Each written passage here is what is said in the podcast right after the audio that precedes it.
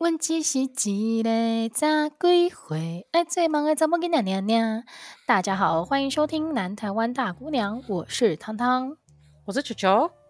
球球，我觉得今天啊，我们的开场不应该唱这一首一直以来都没有变化的歌曲。那要唱哪一首啊？我觉得我们两个今天的心情应该要唱一下 Blackpink in your area。How you like it？ 哒哒哒哒哒哒哒哒。哦，真的，因为你知道上个礼拜六看完演唱会之后啊，我到今天啊，我的呼吸还是有点痛，因为我觉得我好像有点伤到背了。为什么？我不知道，我觉得那天回来之后，我的那个腰酸背痛的情形变得更严重。因为我跟各位听众朋友说，我们两个就是阿姨挑战了站票这件事情。真的真的，我跟你讲，此生不能再挑战了。我真的是，我觉得回来整个双腿都不是自己的。真的，但是我觉得以观赏的那个经验来讲的话，这个我们后面再聊。就是站票还是有它的莫名其妙的一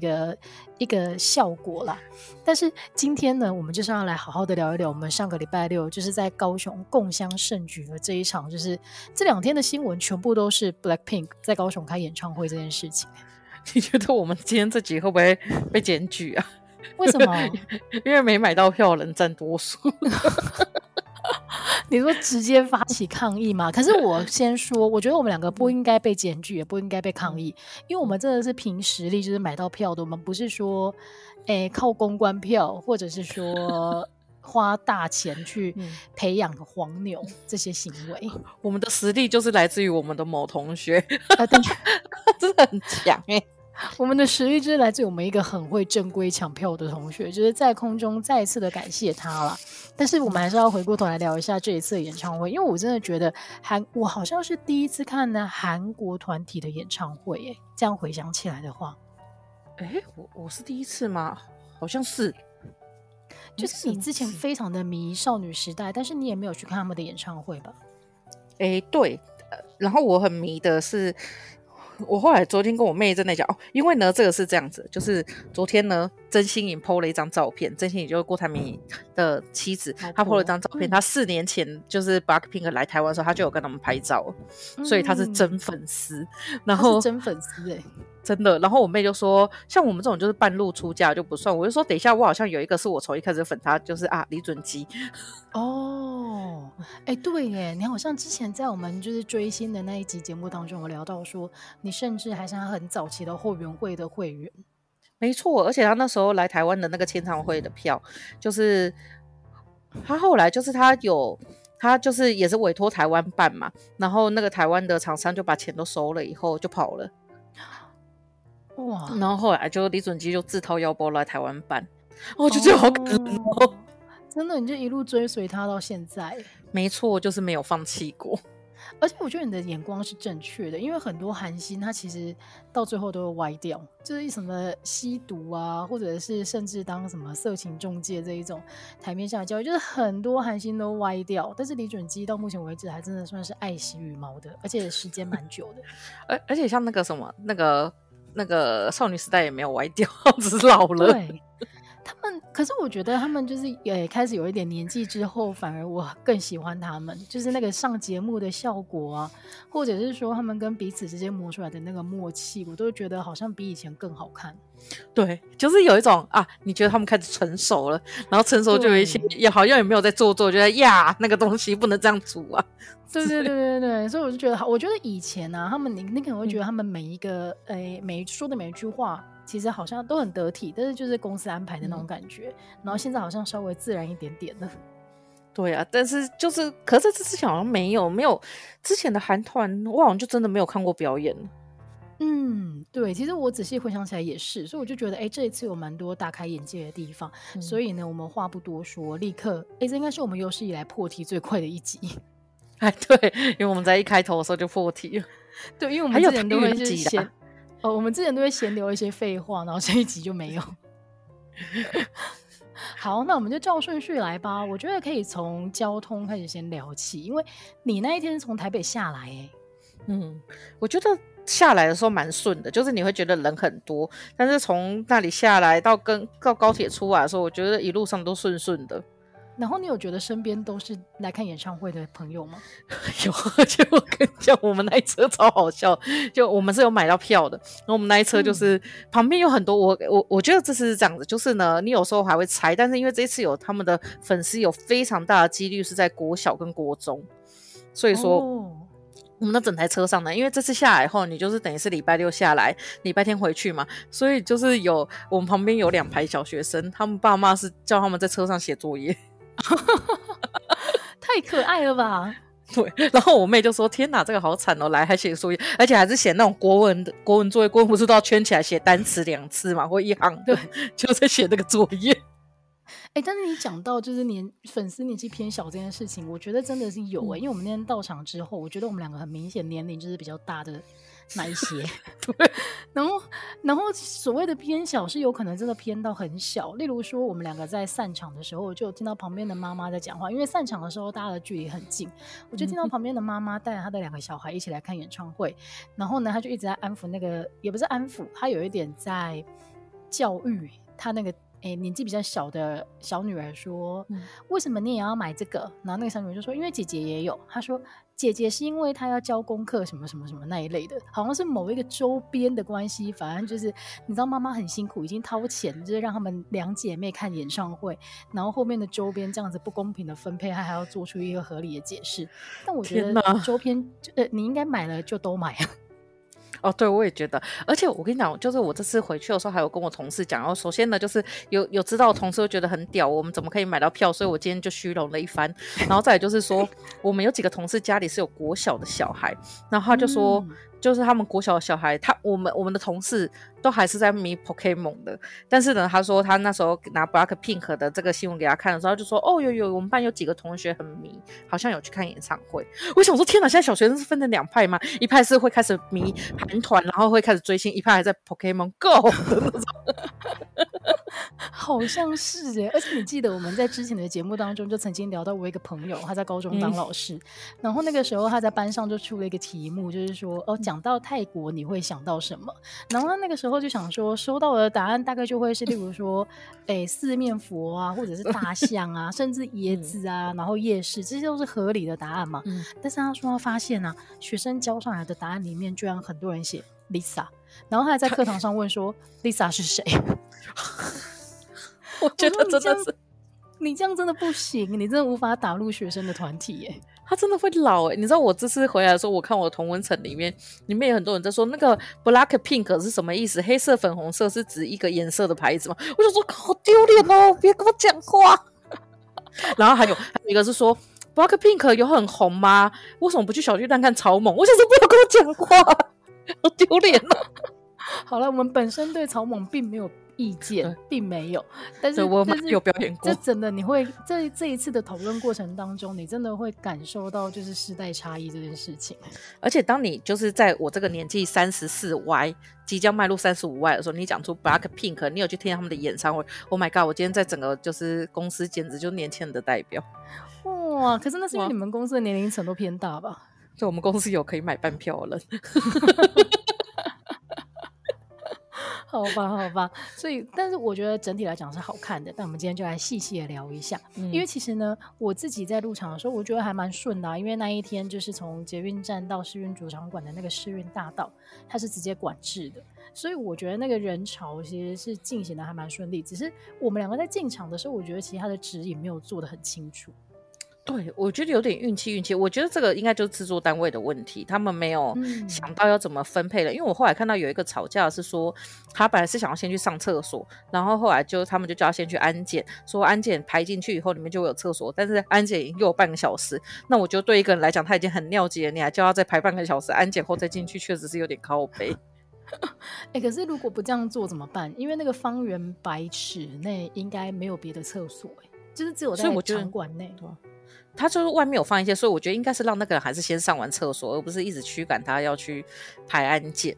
哦，可是这样就等于你要拨出一个工作人员陪同他，要不然如果他真的身上有带一些危险的物品的话，不就等于他没有通过安检就进去。反正我觉得我会印象比较深刻的是他一开始的那个指示其实没有做得很清楚，就是例如说我拿到票的时候，其实我会一开始有点无法判断我是要从哪一个门进入，然后再来就是我们好不容易觉得说哦，应该是走这边的时候，问的工作人员又发现哇，跟我理解的逻辑不一样，那不一样也没关系，我们就照着走下去。可是很明显的是我们两个走到一半的时候想说好，那我们随机再问一次工作人员，可是那个工作人员居然跟我们说好，那你们现在就要转弯往下走，可是在那个路口的当下是没有任何的指示的，所以我们就是运气就走进去了。如果我们那时候还想说，如果当时没问，我们就要徒步知道说你绕行世运主场馆一圈会走几步了。对，而且是它的外围哦，还不是内侧。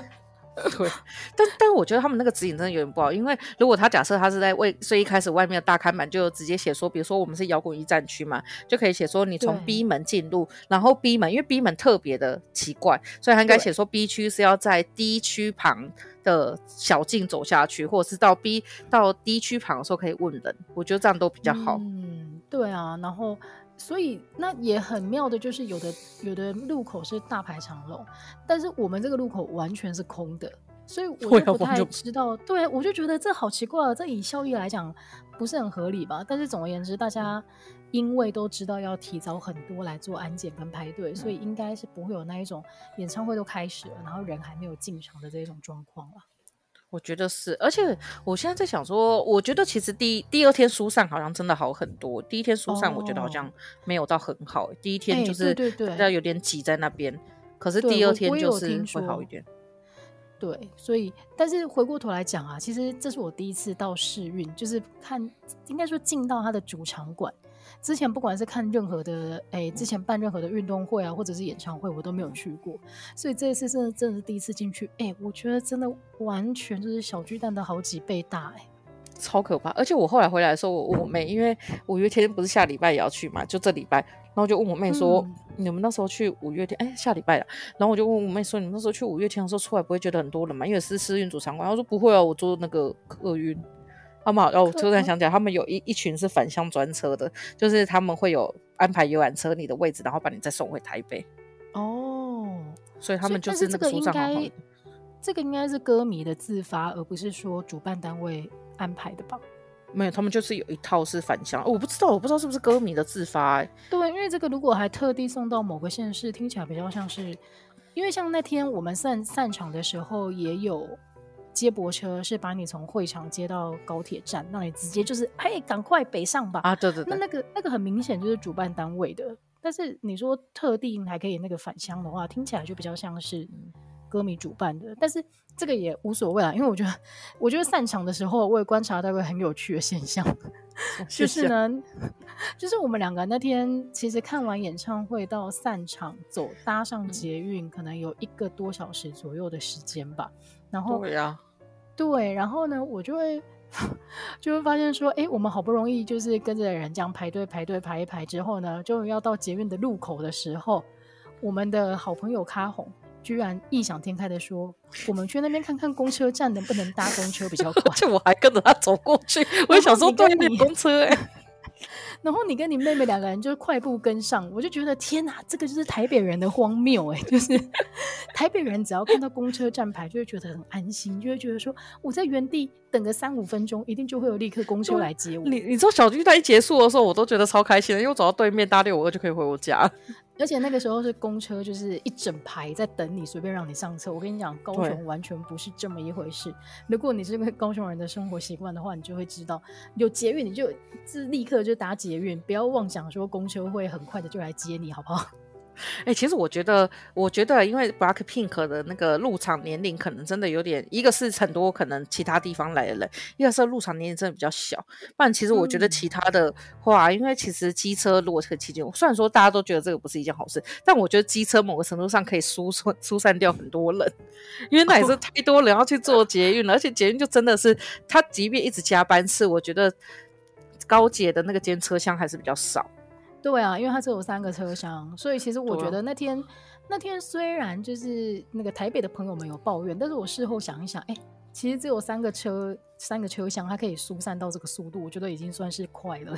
对对，可是因为可能对我们来讲，就是我们一上去，基本上用挤的也挤得进去，但是就是台北人，就没有。台北人的傲慢就是展现在这里，但是我那天就觉得很好笑，我说你们赶快回头，不要妄想公车会很快出现，好不好？而且我们的下一个妄想是计程车，因为我跟你讲，其实我觉得我觉得台北人有一点就是说，因为其实坐计程车是贵，但是它比较方便，因为我们的行进距离是短的。但是其实高雄每一个行进距离是，比如说有一天我妹就跟我说，我们在台北的40分钟可能就是从我家通车到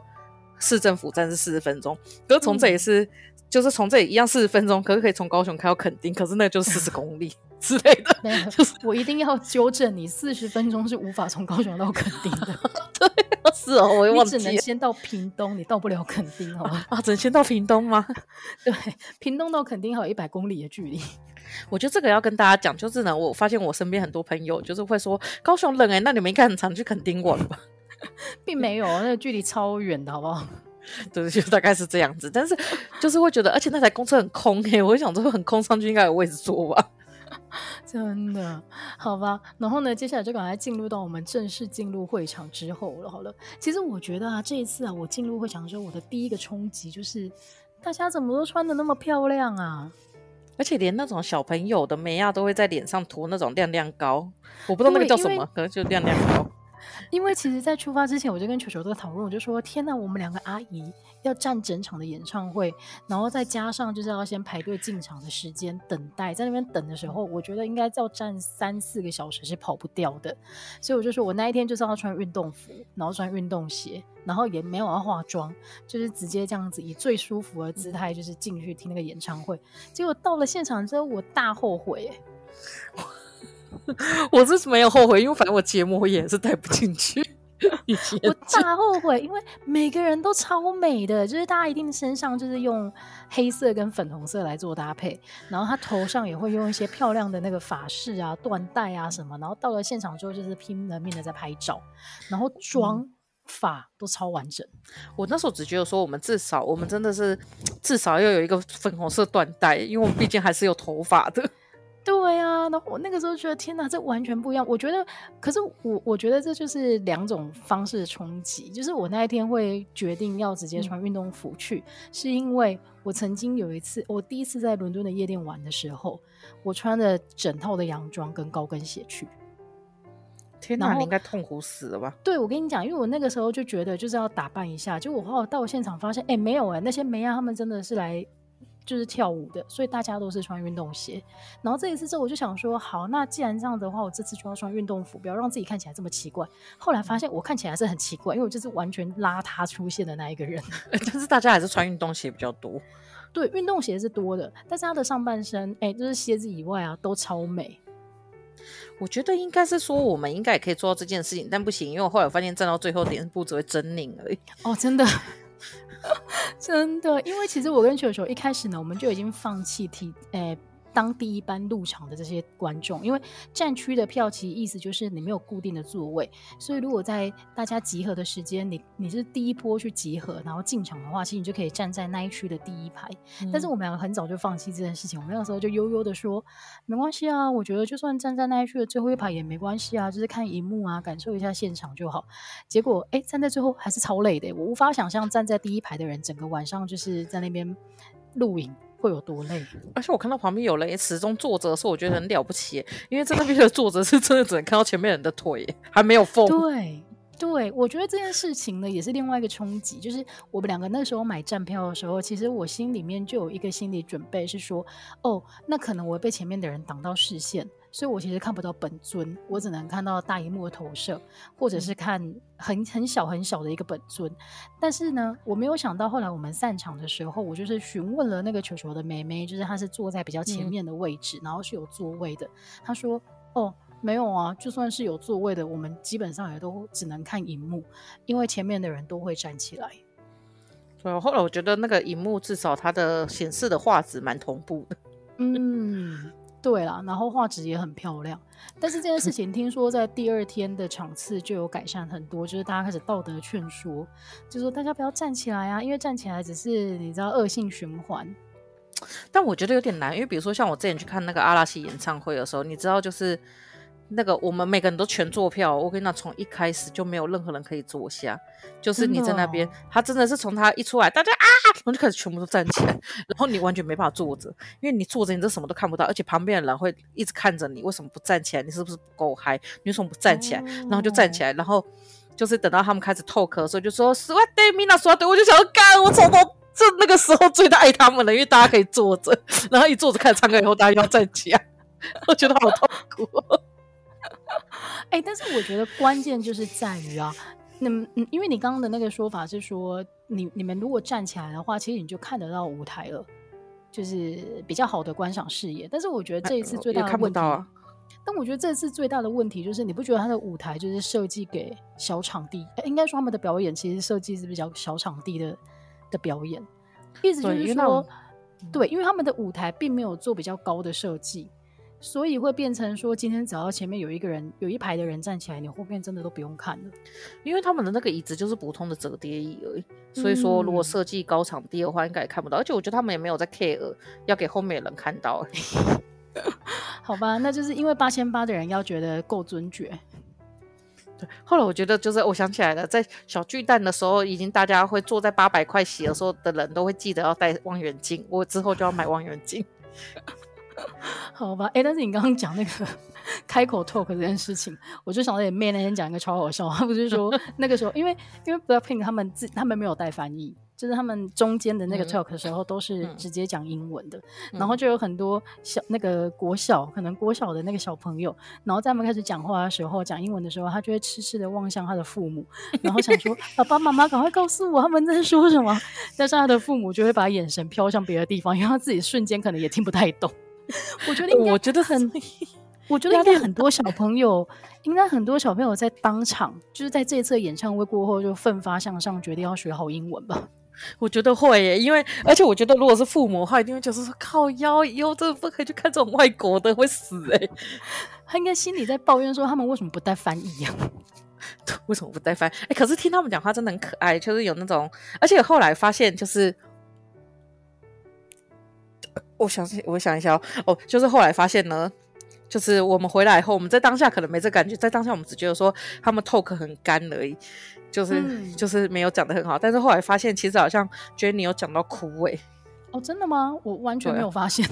我也没有，我是回来看那个别人拍摄的时候才发现说，因为好像就不是唱到那个什么，欸，哪一首歌啊？夜的时候，大家不是有拿那个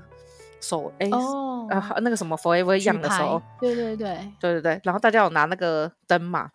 对，出来，然后他好像觉得太感动了，所以他还在前面拍大家，我觉得啊，好酷。好吧，我觉得他们四个的表演其实真的就让我看到什么叫专业的偶像，就是而且真的就是明星欸。对，就是训练出来的，然后从一登场，你知道那个大荧幕啊，真的是特写他们，然后每个人的妆跟状态都好到一个不行，而且脸真的好漂亮，就是觉得怎么可以那么漂亮。对，就是你在电视上的时候你没有特别的感觉，但是你在那个大荧幕上面，现场的大荧幕上面看到的时候，你觉得哇，这真的不是一般人的长相欸。对，就是身材，然后跟穿着还有什么东西都不是一般人长相。对啊，所以好啦，他们也是很辛苦，所以可以赚那么多钱也是辛苦钱啊。但我觉得在场因为那什么，就是因为我跟汤静实在是，我们的腿已经使用30几年，所以脚真的很酸。然后后来汤汤就发现了一件事情，可以分散我们的注意力，就是注意大家买什么包，很厉害。对，因为刚刚讲到赚钱这件事情啊，我就觉得其实我那天的第二个冲击就是现场真的是精品包满天飞耶，很夸张。我这个人认得不多，我都认得。对，因为从开始进场的时候，我觉得就拼命的看到 Chanel 各种款式各种颜色的 Chanel 在飞，后来你仔细看，男生有背，BV， 而且是新款的，就是粗格子的，不是细格子的那一种。哦，你说那个很像编织带的那个是 BV 吗？对对对，然后那个也有很多人背，然后 Gucci 也很多，尤其是我们还看到很重的那一咖酒神包，我就想说天哪，你在一个站票区，然后你背那咖酒神，我觉得你应该肩膀已经开始痛了吧。那一咖是 Dior 的还是 Gucci 的？Gucci 的。哦，那就是 Gucci 是谁？是 Rose 吗？对，然后所以这件事情就结合到说啊，其实他们四个因为都有国际大品牌的，不管是做全球代言人，或者是说他们的什么品牌大使这种身份，我就发现啊，欸，品牌年轻化真的有效欸。而且我觉得他们品牌年轻化很明显是有某一些就是比较便宜的包，就是可能他可能买下，但不是说多便宜啊，就是 Chanel 的，我看那个是 Walk 就 WOC 那种，其实它已经相对是比较便宜的。我觉得如果没有这种，可能还是有点困难买得起。对，就是不可能每个人都买它的最经典款，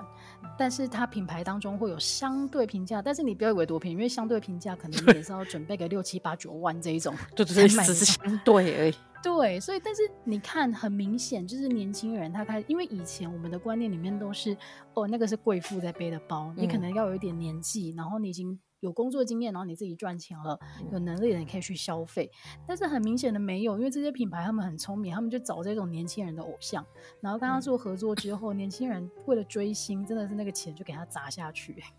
对，而且也会买，我觉得他们那款式也设计的会相对比较好看，比如像 Céline 的那个就是提袋包那种就还蛮好看的，也蛮年轻的。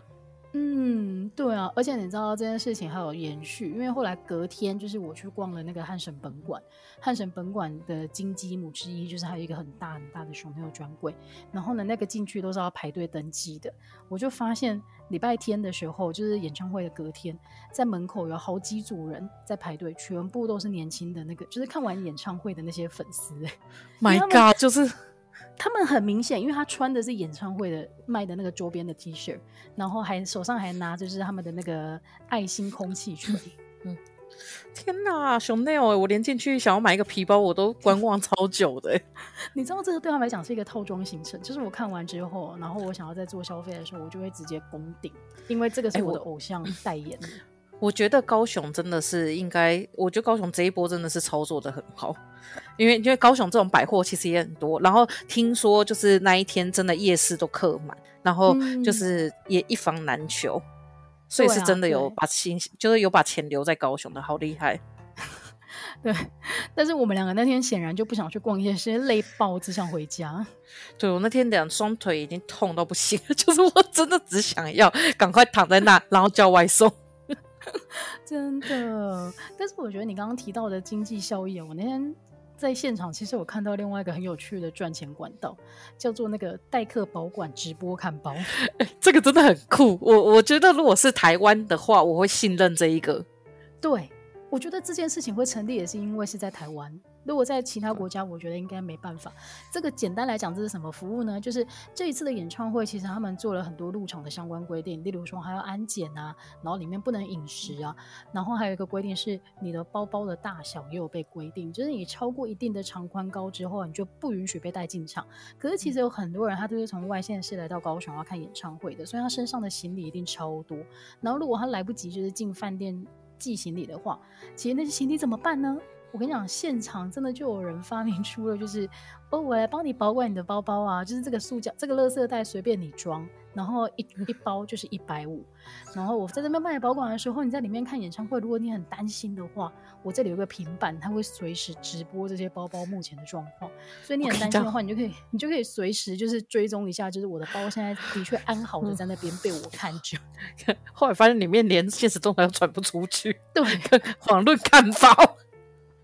我后来觉得但是以现场人潮拥挤然后造成网路可能也在塞车的状况的话，这件事情可能是有一点困难，但是显然这个散场的时候我看到还蛮多人就是在付钱领包的，所以这个应该是还蛮受欢迎的一项服务啊，我觉得还不错欸，就是而且后来看到不止一组，就是前面有一组后面其实还有一组，就分蛮多组在帮忙看包的。对，所以我觉得这是一个蛮有趣的现象，说不定以后演唱会的经济就是除了那个夜市摆摊啊或者是周边商品以外，真的还会再多出一项，就是帮人家看包包。我觉得如果以后就算他没有规定你入场的大小，你也会觉得带一个大包很烦吧。对，我现在在想说如果以后我要比如说陪着别的小朋友去看的时候，因为我觉得有时候国中国小你还是会比较担心他们自己去看，如果我要在外面这样等的话，我应该可能就会在那里直接直播帮忙看包，因为反正也无聊，还赚一点钱是不是？对，赚一点零用钱这一点是零用钱奇怪的，这真的还不错啦。所以我觉得好啦，这个经济效益也是有达到。然后另外一个经济效益呢，就是我发现啊，是不是从 Blackpink 之后百褶裙的时尚又回来了？没有，百褶裙最近是有回来没错，但是我觉得昨天真的超级无敌多，而且我觉得昨天 全台湾应该全高雄所有的粉红色衣服全部都被买光。对啊，因为 我记得百褶裙这个东西我印象最深刻，就是因为它是那个美少女战士的必备就是大家听到这个故事觉得这已经是20几年前流行的东西了，因为那个时候每个美少女战士不管是从月光仙子到后来的土星仙子，他们一律都是穿百褶裙。对对对，然后后来他就销声匿迹了一阵子，但是那天现场啊，真的每个妹啊都是那种很紧身的那个 T 恤上衣，然后配一件百褶裙。而且其实我觉得流行像韩国一样的流行蛮好的，因为我记得韩国流行是他们比较露腿不露胸所以我觉得某个程度上这样其实我觉得蛮有趣的，就蛮符合现实生活中因为真的会很热但是我觉得这件事情就是其实我好像很久以前看过一篇文章啦，他就说每个地方追求的审美本来就不太一样，像台湾有一阵子的要求的那种什么女神类的，他就一定要胸前非常的伟大，但是韩国他们从推那个偶像团体开始，他看的就是纤细这件事情，他们没有要追求就是胸前的雄伟，他们追求的是整体的纤细感，然后那个腿很重要那腿真的好漂亮，而且我觉得他们也很适合穿那种就是宽宽的裤子然后很紧的上衣，昨天就去演唱会的时候蛮多都是这样打扮然后也蛮好看的，所以我觉得现场那天啊，我自己觉得蛮享受，是因为我发现现场有好多会穿搭的妹啊，对，还有弟弟对，连男生都很会装扮对，弟弟们也是很用心在打扮然后讲到观众啊，我就发现那天有一个很有趣的现象，就是明明是一个女子团体，但是现场应该女生占大多数，连我们两个都是很被吸引的女性观众。其实这种比较可以撑比较久，因为女生消费力比较高。我相信是，而且我之前有听说，就是韩国团体有一个铁律，就是说得女粉者得天下。Blackpink 应该是女粉 ，TWICE 可能男粉比较多。对，然后之前我印象深刻那个时候的举例是说泫雅，因为其实泫雅虽然说她一直以来都是主打就是性感，然后有一点18禁的这种表演风格，但是其实你会发现她的女粉丝是大过于男粉丝的，因为她就是有自己的个性所以我就觉得这件事情非常的有趣，然后也因为现场是女粉丝居多，所以我觉得现场的男性呢就会分成几个非常有趣的样态。第一个就是男朋友，这真的就是陪着女朋友来看完整场的可能他自己也喜欢啦，但是真的很多就是男朋友女朋友一起来的。然后再来的话就是我发现现场有很多的父亲父亲应该是负责当司机，但是在外面很奇怪他就干脆直接进来，或者是小朋友年纪真的太小，他不放心就是他们去人这么多的地方。所以我那天就发现啊，散场之后有一个男的就是站在我旁边然后用一个慈爱的眼神看着远方，因为他带了一群妹妹就是小女孩们在那个背板拍照然后我瞬间就觉得这个画面真的太冲击了，但是当天真的有很多的爸爸是跟着一起来的我觉得我们身边的朋友应该有一天也会是成为这个角色对，然后再来最后一种呢，当然就是同志朋友啦。因为我记得那天我在那个 Facebook 上面还刷到某一个朋友就说今天的高雄好香，然后我仔细想，对，就是那个捷运的香水味跟整个市运场馆就是默默的就会飘来很多的香水味我觉得大家最靠北的就是说当 Blackpink 的专辑下来小港的时候整个高雄的空屋都没了，我觉得很贱就是超妙。我觉得那天观察现场的观众也是很有趣，而且因为呢站久了脚跟会很痛，所以我们两个必须不断的移动，你知道吗？但我们那天其实蛮自得其乐，我记得有一个地方是好像很多舞者在那边跳舞吧，然后唐唐突然跟我说哇上面的人体脂率都好低，我看到我在那边喷水你觉得太好笑了真的，因为你知道不要讲就是 Blackpink 他们4个成员本来就已经瘦到一个不行，我跟你说不只是瘦，那些舞者们他们都是肌肉欸，然后他中间有很多他们要去换衣服的时候啊，中间有一些舞者的串场表演，然后你看那个每个 dancer 你就觉得哇这体脂率应该低到一个不行吧。我觉得观察点真的很好笑。会吗？但是我觉得是好看的，就是韩国人跳舞真的是他们很会设计舞台。嗯啊，但我很想夸奖一件事，就是我觉得那个流动厕所数量多到非常的棒耶。对对，就是那天呢，因为我们2个为了，我记得我们2个应该演唱会表定是7点半开始，我们好像6点多就进到里面了，所以其实我们等待蛮长一段时间的。然后在进场之前，我们2个又非常就是你知道，对，很给小的喝了一杯冰美式，然后大家就知道咖啡是非常利尿的东西，所以那天呢，反正进场的时候我就觉得天哪，我一定要赶快立刻找厕所，要不然我怎么撑得出去？后来才发现，哎，流动厕所超多，而且我开的那一间就是，甚至连卫生纸都还是新的，还塑胶袋都还没拆掉。反正就我觉得很棒，应该有30-40间流动厕所，好像有70几间吧。哦，好夸张。对啊，反正我觉得那天那个厕所的动线安排设计是蛮好的啦，而且因为那天的高雄就是还没有开始热起来，就是晚上都还是有点凉，所以那个味道也不会到太恐怖。对，而且大家不用替我们太担心，我们之后演唱会才站起来，在那个7点前，哎，在他们 delay 前，我们全部都是全程都是坐下。对对对，我们2个在场边找到一个莫名其妙舒适的位置，就先坐了一下。对。欸，但是讲到这件事情啊，其实我还有一个很惊讶的点，就是原来演唱会是可以全程录影的哦。我觉得韩国比较特别，就韩团，我自己在分析，因为我这几天一直想找分析，我有点找不到。就是说，像台湾的团跟日本的团，他们其实都会想要发 DVD， 所以可能现场他就会不太希望你拍摄。可是我觉得韩团好像很少发 DVD， 我自己觉得啊。所以说，然后他们再来就是他们很高度依赖网络流传出去。我觉得这应该是因为他们是国家扶持的有关，所以国家扶持的就是说你越多宣传管道越好，所以我觉得他们是有这个方式然后再往外。那这时候就同时有一群人就跳出来说，我觉得这些观众很没礼貌啊，就是难道都不懂看演唱会的规则吗？或者说只是觉得说可能他们有点拿台湾团跟日团的标准来看韩团。对对，因为我一开始我之前的概念就是演唱会其实是不能录影，但是我后来想想，哎，看起来好像也还好，而且大家都很，就这件事情显然是被允许的，所以就只是比较烦的就是为了录影，大家手就会举很高，所以就会出现我们一开始聊的那个人挡人的状况了。对啊，我们后来只能透过他们那个手机看一下，哦，原来可以拍得到那么近。对对对对对对对。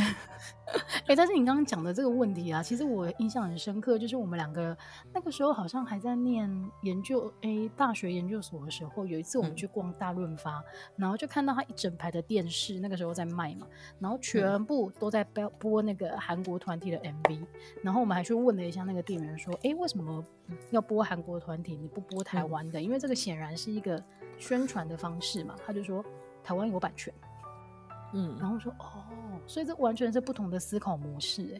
对啊，其实我觉得以现在网络化时代来讲，当然有版权比较有保障，但是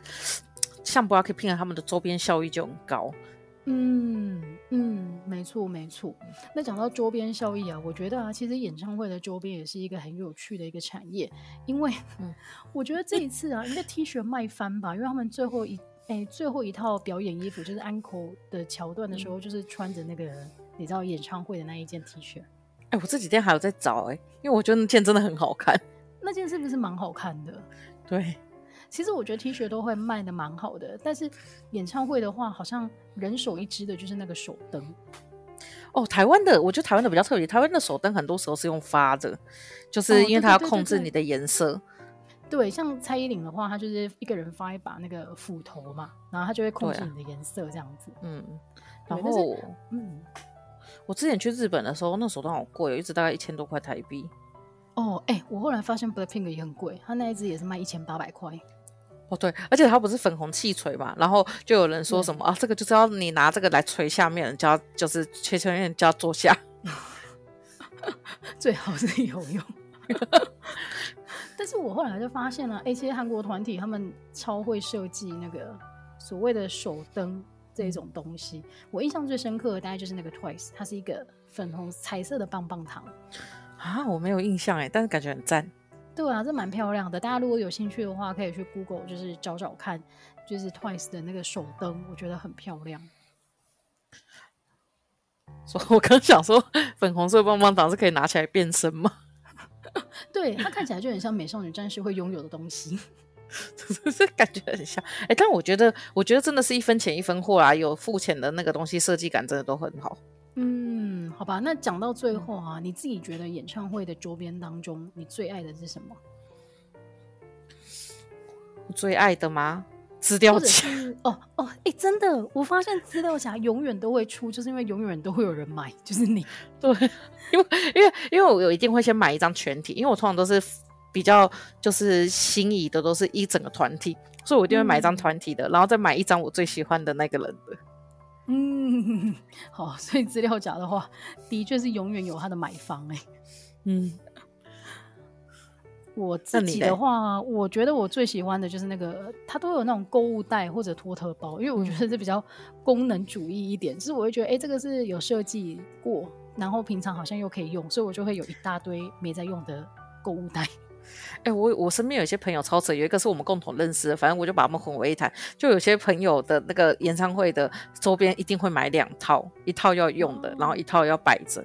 哦，真的哦。嗯，好吧，这个真的就是信仰的力量了啦。对，我想说那些东西超爆贵的。欸，但是再怎么贵都不会比你去熊那买一个包只是因为你在追星来的贵。好可怕哦，而且我觉得熊那个包不便宜耶，真的是不便宜，你还要配货才拿得到，所以你就知道这个追星，难怪他们会觉得6800、8800的票其实没多少啊。我只觉得说这就是台湾经济起飞以后就是独生子女化的好处，就是比较付得起。嗯，这的确也是真的。好吧，所以呢总结就是，我觉得从这一场演唱会真的看到很多令人大开眼界的东西，然后整场的娱乐效果也很好，但是美中不足的地方就是其实我觉得它舞台不是设计给这么大的场地在观赏的啦，所以以后如果有机会的话我觉得我还是会想看，但是就是想看它有没有办法做一些改良。对啊，而且现场听真的是，就算是看荧幕，我觉得现场那种气氛还是很好，就是我觉得它不会拖很久时间，而且我现在觉得我自己觉得韩国的这一个长度我觉得很好，对，就是不会太长，将近2个小时，然后你就会觉得一直以来都是很密集的在丢节目给你，因为台湾有时候那个演唱会拉到3-4个小时，但是你中间你其实会有一度觉得很明显的在串场。而且会有这种无聊的嘉宾，好了，不要讲其他，因为周杰伦每次的嘉宾真的都是他的兄弟，就很烦。真的，好啦，所以我觉得就是见贤思齐，见不贤而内自省，就是应该大家可以彼此交流。为什么要做一个这么严肃的结尾？但是就是希望大家今天听得开心。那我们的节目就到这边哦，感谢大家收听，我们下个礼拜再见，拜拜。